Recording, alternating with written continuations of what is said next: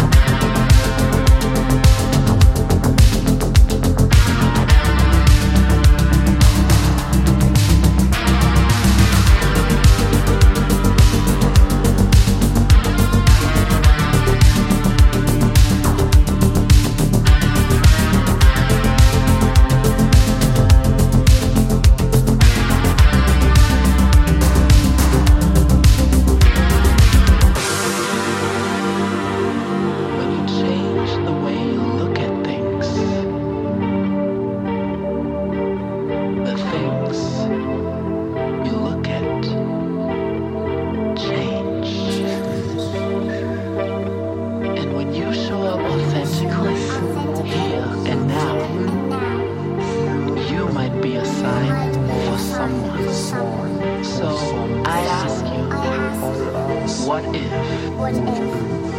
this was the moment your life?